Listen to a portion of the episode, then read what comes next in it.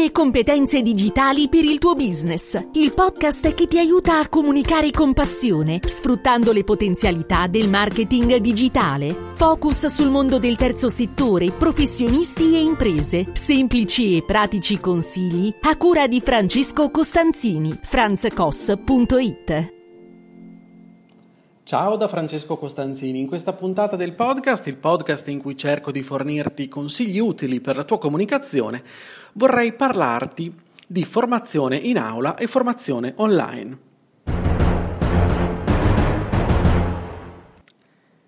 Quali sono le differenze, gli aspetti da prendere in considerazione quando si prepara e si conduce una docenza a distanza oppure in aula? Beh, te ne parlo da formatore ma anche da formato, perché comunque ho partecipato e continuo a partecipare a corsi online e quando si potrà chiaramente anche in aula.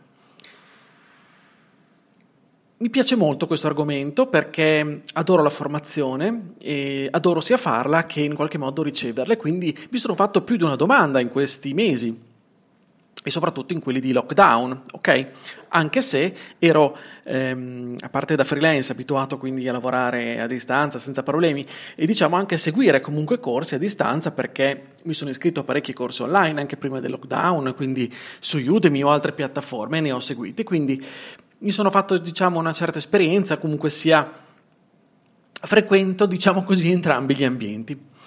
E non vorrei però in questa puntata iniziare una disquisizione con te no, sull'importanza del rapporto umano, sul quale non ci sono dubbi, il rapporto umano che si può creare in un'aula, ok?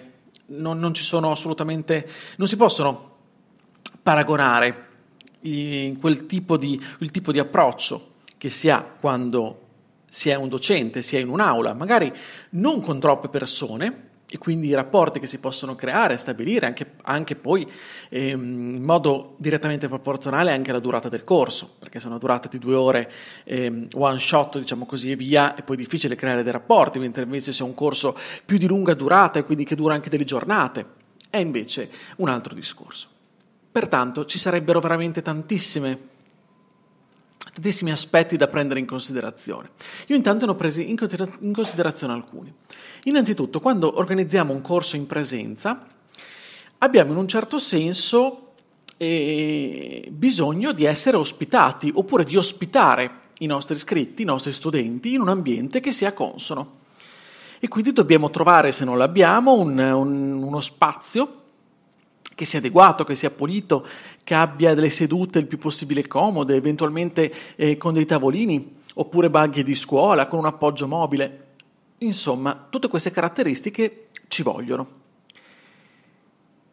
E quindi eh, inoltre dovremo anche valutare se questo ambiente, ad esempio, ha la connessione wifi oppure connessione via cavo. E sarà importante sapere tutti questi aspetti per organizzare per tempo anche ad esempio la proiezione di slide oppure di altro materiale.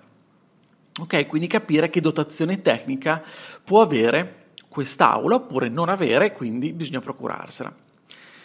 Potremmo anche dotare gli iscritti di gadget, di materiali di cancelleria per migliorare e agevolare la loro esperienza formativa.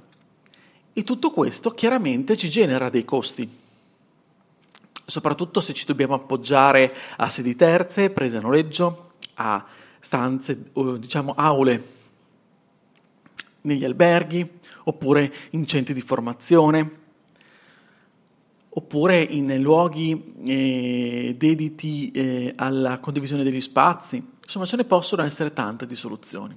Oppure utilizzando anche solo un'aula formativa all'interno di, di uffici, di aziende, che ce lo possono, lo possono in qualche modo prestare a meno che appunto non abbiamo noi nei nostri uffici un'aula dedicata, adatta, ehm, oppure se eh, abbiamo, facciamo un corso ad esempio per un gruppo aziendale oppure per un ente e non, quindi, e non siano questi diciamo, i nostri clienti a mettere a disposizione questi spazi.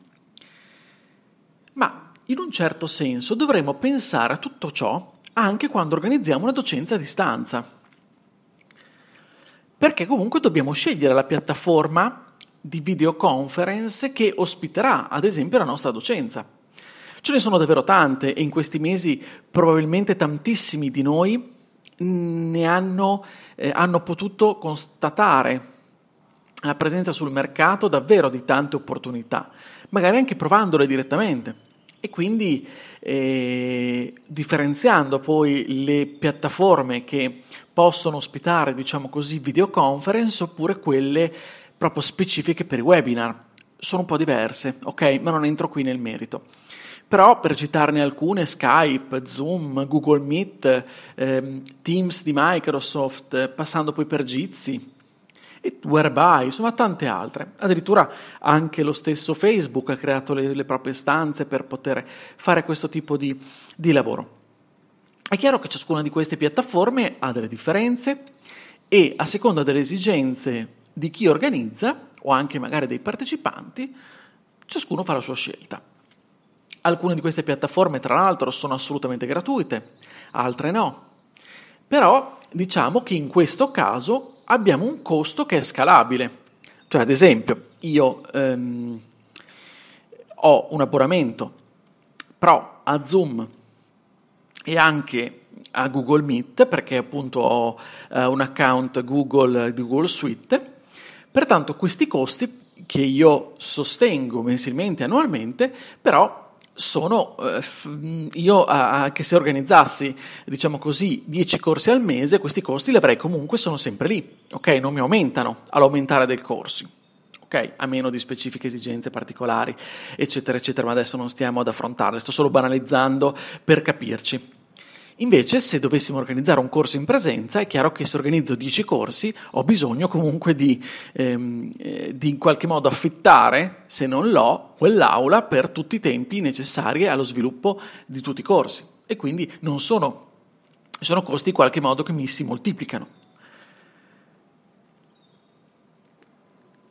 Allora, questa è la prima riflessione da fare. Quindi, nella scelta dell'ambiente giusto, allora se siamo offline, se siamo in presenza, ci sono tutte quelle problematiche, se non abbiamo una sede legate alla scelta, alla prenotazione, al, ehm, appunto a vedere se è libera, cosa ci comporta, cosa ci costa, eh, qual è la dotazione necessaria, qual è la dotazione che ci viene data di base invece. Insomma, fare un, molte valutazioni. Comunque, anche nella parte online, invece se facciamo un corso online, vogliamo organizzare un corso online, comunque la scelta della piattaforma ha la sua importanza. Però diciamo che una volta fatta, potrebbe essere la scelta giusta ehm, che può addirittura diventare assolutamente un grossissimo risparmio in termini di costi. Se non, per esagerare, addirittura essere gratis. Però ehm, su questo ho qualche dubbio proprio perché queste piattaforme, ehm, nelle parti, diciamo così, quelle che danno anche possibilità gratuite, chiaramente hanno qualche limitazione in più e quindi se vogliamo essere più professionali possibili, dare più opzioni e avere anche noi maggiori opzioni, è chiaro che un piccolo costo c'è da sostenere. Però non sono costi assolutamente confrontabili con, ad esempio, l'affitto, noleggio, insomma, di, un, diciamo così, ehm, di un'aula formativa in presenza. Allora, e, a parte questo, è chiaro che, mh, come ti dicevo poco fa, bisogna anche stabilire se con la piattaforma online scegliere un tipo di piattaforma che mi consenta una conferenza con più persone, una videoconferenza con più persone, quindi con queste facendole anche interagire tra di loro in modo diretto e quindi con eh, interazione anche video, audio. Oppure invece se limitarci alla, mm, a una piattaforma che ci consenta di ehm, eseguire in qualche modo la nostra lezione, far sì che i partecipanti possano in qualche modo interagire solo eh, via, ad esempio, ad esempio, tramite la chat, ma che ci consenta altre opzioni relative appunto all'organizzazione dello stesso webinar, alla gestione del webinar stesso, al pre e post, diciamo anche vendita in qualche modo di questo webinar, proprio perché questi tipi di piattaforme danno molte opportunità, addirittura ci fanno anche gestire i pagamenti, insomma sono piattaforme e tra cui ne, ne, cito una perché cito quella italiana, GoToWebinar, è veramente una piattaforma molto interessante, oppure chiaramente c'è anche la parte di Zoom Webinar, sono piattaforme molto interessanti che consentono tantissime, tantissime, tantissima operabilità, un, diciamo così. E quindi dobbiamo studiare tutti questi aspetti.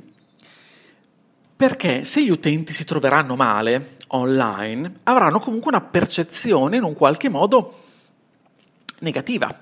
La colpa ricadrà su di noi, inevitabilmente. Se organizziamo un corso in, eh, in un albergo eh, e questo albergo ci fornisce un servizio pessimo,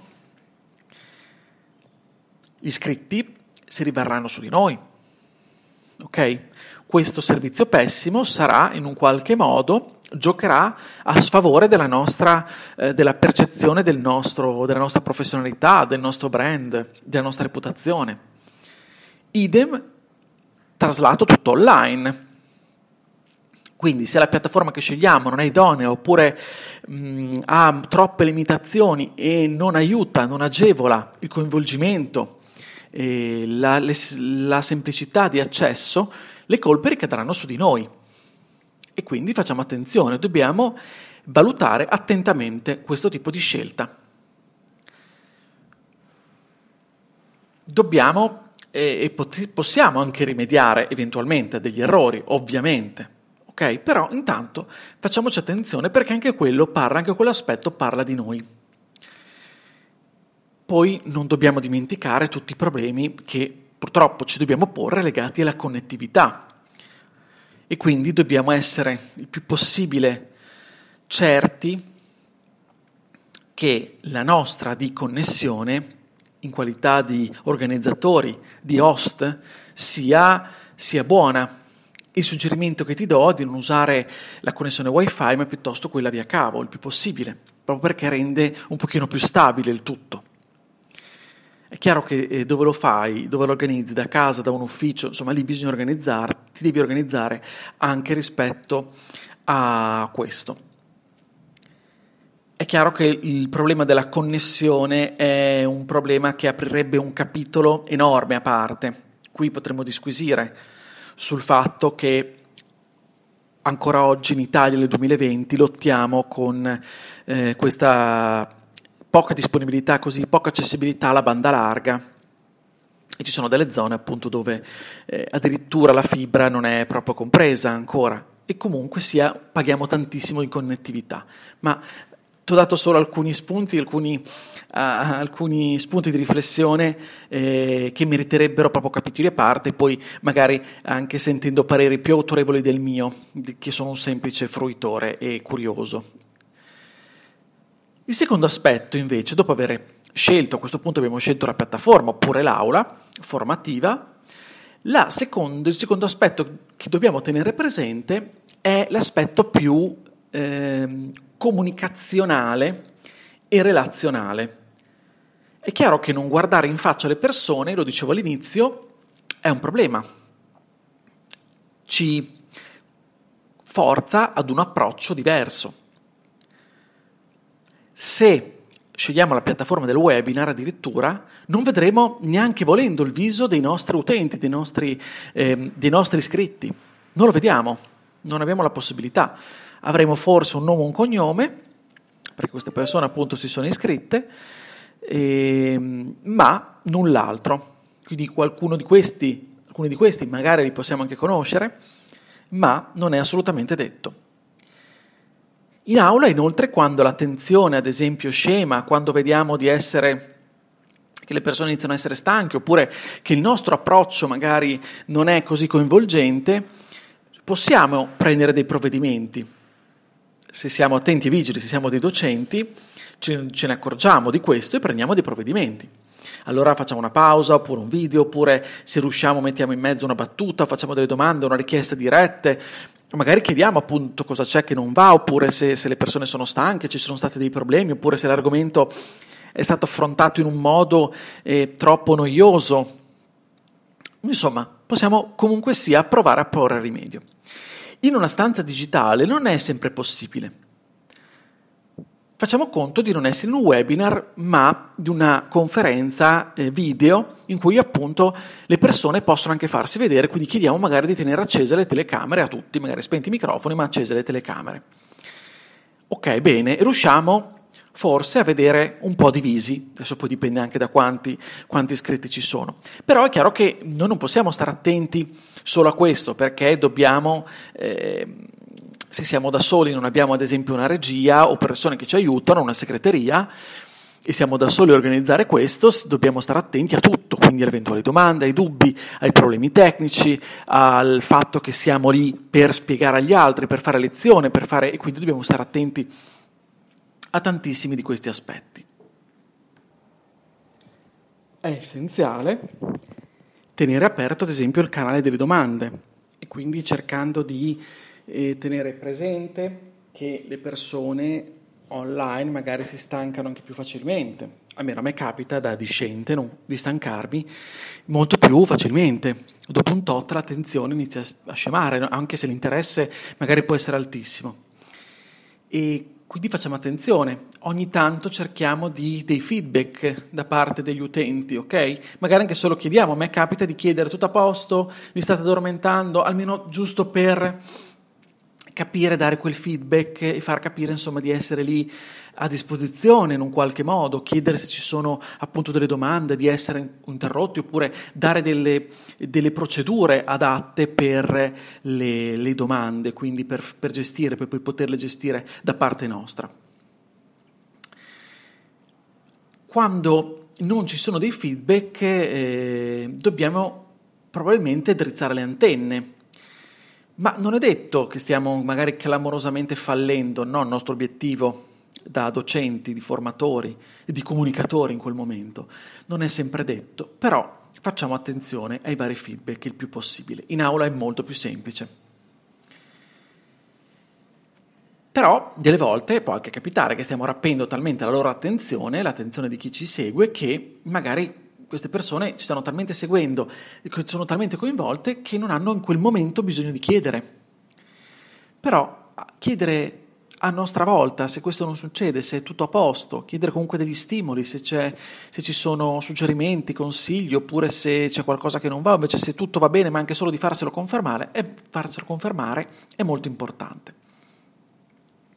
Poi è chiaro che a livello della gestione del nostro corso dobbiamo avere, dobbiamo avere degli slot organizzati, slot temporali organizzati proprio per le sessioni di domande e risposte che sono, sono molto importanti all'interno del, del nostro momento formativo. Ecco, io ti faccio una confidenza, forse l'avrai capito, si capirà. Io non ho studiato prettamente il public, il public speaking e quindi non applico la scienza del formatore perfetto, assolutamente mi informo, cerco di studiare, di applicare qualche suggerimento, di migliorarmi volta per volta e quindi cerco anche di capire quali sono le tecniche migliori. Però cerco sempre, come capita anche in questo podcast, in altre occasioni, di essere me stesso al 100%. È chiaro che ho tanti limiti, ho un accento che non nascondo, e quindi la S bolognese te ne sarai accorto probabilmente, che ce l'ho e non la nascondo. Delle volte ho la tendenza a parlare un po' troppo veloce e su questo mi devo assolutamente migliorare, lo so. Magari ogni tanto faccio qualche pausa oppure qualche mm, di troppo, sono noi, da ascoltare mi detesto quando capita. Rispetto alle pause, no, perché in realtà sono una persona abbastanza riflessiva e quindi delle volte ho bisogno un attimo di riordinare le idee prima di, ehm, prima di espormi. Rispetto invece ai mm, di troppo, quelli mi danno un po' fastidio, non mi piacciono, quindi perdonami, ti chiedo già scusa. Però il mio obiettivo è che chi mi conosce davvero nella vita di tutti i giorni, chi mi frequenta, vorrei che ri- riconoscesse il Francesco anche quando io sono eh, a livello più professionale o quando sono in aula o quando sto parlando eh, della mia professione o di altro. Che un Francesco che ha quindi la sua personalità, i suoi difetti, ma alle sue competenze, alle sue passioni. Mi piacerebbe risultare questo e non fingermi di essere chi non sono.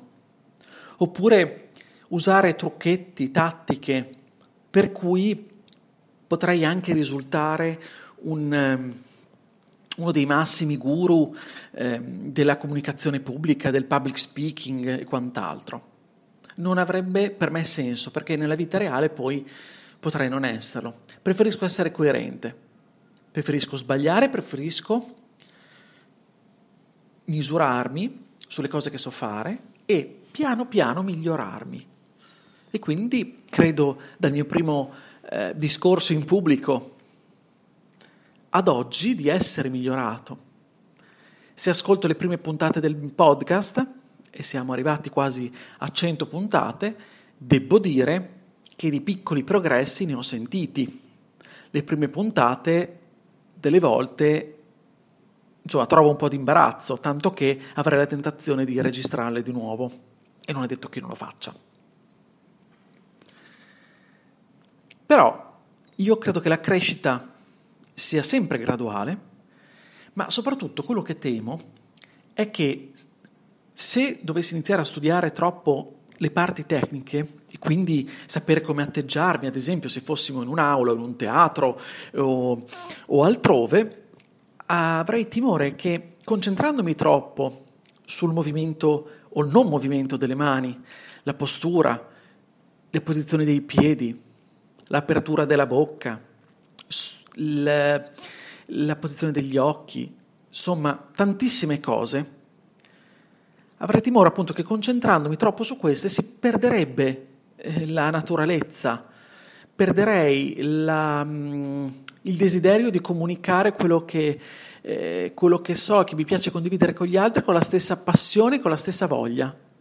E questo mi dispiacerebbe perché vorrei che alle altre persone passasse passasse questo, il mio desiderio di, di condividere quelle, quelle, poche conoscenze, quelle, quelle, non voglio dire nozioni, ma tutto quello che sto imparando nel mio percorso professionale e che mi piace donare agli altri, perché condividano insieme a me, perché riflettano insieme a me, per costruire un un mondo migliore, per dare, adesso non voglio sembrare capito il fenomeno, eh, però eh, per costruire, come dice qualcuno, un internet migliore. Mi piace molto questa definizione che, mh, mm, che dà Giorgio Taverniti tra, suoi, tra la sua mission, nella sua mission. Allora mi piacerebbe appunto che le persone acquisissero sempre più consapevolezza del mondo digitale, quindi se tutti ne acquisissimo, chiaramente renderemmo il mondo della rete un mondo migliore, ne sono certo oltre che chiaramente che il mondo reale. Allora tutto questo mi porta ad essere, a fare quello che faccio nel modo in cui lo faccio, nel modo più naturale possibile. Non sto dicendo che i professionisti che si occupano di public speaking, che formano su questo tipo di, di settore, che fanno i coach, non siano da me stimati o in qualche modo seguiti. Assolutamente, però dico che la tecnica ci deve essere, deve essere conosciuta, ma non deve limitare la nostra naturalezza, il nostro esprimerci. Io credo e sono fermamente convinto di questo, che la comunicazione passi, che la comunicazione sia efficace quando riusciamo ad essere noi stessi, essere unici, essere irripetibili, proprio perché solo noi siamo capaci di comunicare in quel modo, solo noi siamo così. Ecco, allora per questo cerco di essere in questo coerente. Ed è chiaro che online molto spesso la naturalezza, la passione, eh, l'energia non è sempre detto che riescono a passare come in presenza. Però io credo che se riusciamo ad essere i più naturali possibili, magari la prima lezione che abbiamo fatto online da docenti, eh, eravamo preoccupati di mille aspetti tecnici, e siamo stati un po' imbarazzanti o comunque non abbiamo trasmesso quello che è. Ma forza, con la forza dell'abitudine, la forza di fare, renderemo anche questa, ci renderemo naturali anche davanti allo schermo. E quindi senza vedere le persone in volto, senza quell'adrenalina che ti porta a avere le persone lì davanti. Il terzo aspetto, prima di chiudere, perché mi sto dilungando, proprio perché, come dicevo all'inizio, l'argomento mi piace tantissimo, sono i materiali. I materiali da dare oppure da far visionare durante le lezioni. Allora, ci sono delle correnti che mh, mm, detestano oppure contrastano il fatto di avere le slide durante i corsi. Io eh, non considero le slide la mia foglia di fico. Inizialmente erano un po' la mia copertina di Linux, adesso non più. Io però li uso e li uso e come? Perché io credo che sia anche quello un modo di comunicare.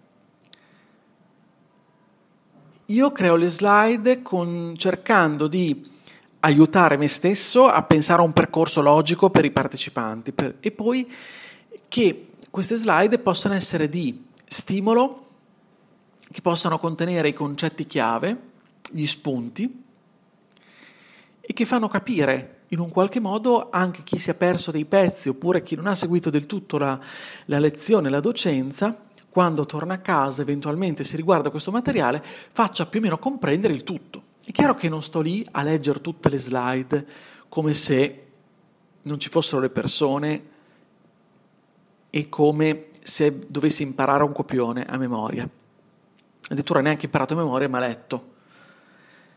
Non, non è così e non mi piace questa modalità, non è la mia modalità.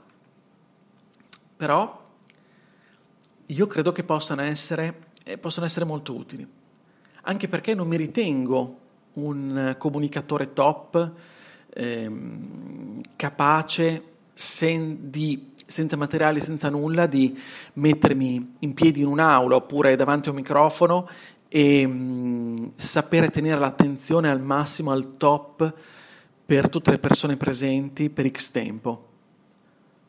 Qualche minuto magari sì, però per ore e ore di docenza così parlando e basta, no, come, universi- come professore universitario no, non me la sento, non mi sento questa caratteristica. Io credo che le slide de- per fissare dei concetti, per far sì che le persone eh, possono ritrovarsi tra slide loro appunti quello che hanno seguito, a chiarire ciò di cui si sta parlando, eventualmente per dare dei punti di approfondimento. Io li uso molto anche per dire, bene, questo è, il, trovi questo link, vatelo a leggere, è un approfondimento, se vuoi approfondire quando, quando è finito il corso. Mi piace molto proprio perché do la possibilità alle persone più curiose non i secchioni, ma le persone che hanno più curiosità rispetto a quel tipo di argomento, di volere poter approfondire. E quindi do dei link che non sono solo link al mio sito. Anzi, quando lo faccio delle volte mi vergogno, dico scusate l'autoreferenzialità. Magari ho scritto un articolo attinente sul blog e allora lo dico. Ma do ehm, degli, degli spunti, dei video, degli articoli anche di altri, assolutamente, altri professionisti in gamba, bravi, che riconosco come tali, che mi hanno aiutato nel mio percorso. Addirittura in aula, quando in aula fisica più che altro, perché online poi diventa più complesso anche per motivi tecnici che magari non ottimizzano il tutto, io faccio vedere anche dei video. Dei video, diciamo, anche dei miei potenziali concorrenti, di gente che fa corsi come me, magari dello stesso argomento, ma molto più focalizzati. Oppure faccio vedere dei video eh, didattici che mi hanno aiutato a, a studiare quell'argomento, approfondirlo oppure avere degli spunti. Io tutto quanto mi sembra eh, utile e che lo è stato per me, cerco di condividerlo anche con gli altri. Allora molti mi dicono, ma cioè, potrebbero dirmi, in realtà nessuno me l'ha ancora detto, forse perché lo dico io all'inizio, ma obiettivamente se devo venire in aula oppure seguire un corso, pagare un corso per vedere dei video di altri, beh, sto a casa, me li guardo, magari lo faccio anche in modo gratuito senza dover pagare un corso. Io dico sempre che il video però visto in aula ha un significato preciso. Di non tanto far riposare la mia voce o, il, o la mia persona, ma cambiare un attimo il punto di vista cioè tu sei in aula, stai seguendo, magari facciamo 16 ore di corso, 16 ore di mia voce, iniziano ad essere magari pesanti. Ogni tanto intervallare con voce di qualcun altro, con video abbastanza brevi, e che non sono mai più lunghi di una decina di minuti, un quarto d'ora al massimo, chiaro. però in cui dopo poter interagire su quel video, cioè poter, eh, poter fare dei commenti. Io ti dico, guarda, questo video mi è servito tantissimo per questo e quest'altro. Tutte le volte che vedo questo video mi prendo degli appunti perché scopro un altro aspetto, scopro altro.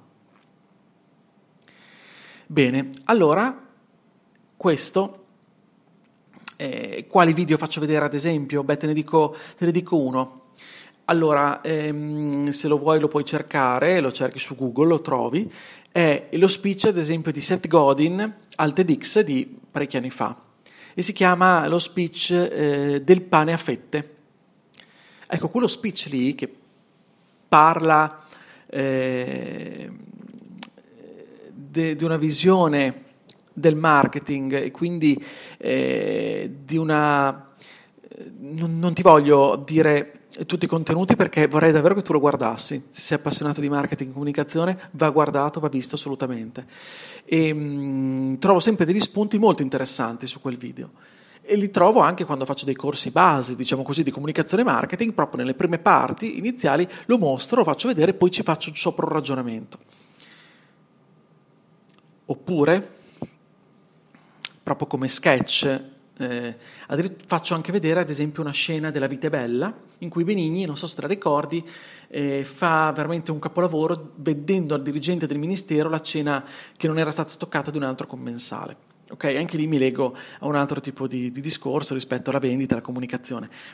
Però cerco quindi di intervallare anche dei momenti cercando anche di far sorridere. Io non sono un comico, non ho la capacità comica, non ho i tempi comici e non ho appunto quel tipo di, di attitudine. Però se c'è qualcosa che magari eh, può essere di stimolo, può far sorridere e attraverso quel sorriso appunto fare, fare riflettere gli altri, allora lo, lo condivido e cerchiamo di, di ragionarne insieme, anche perché in aula ogni tanto qualche sorriso, qualche risata è importante farla.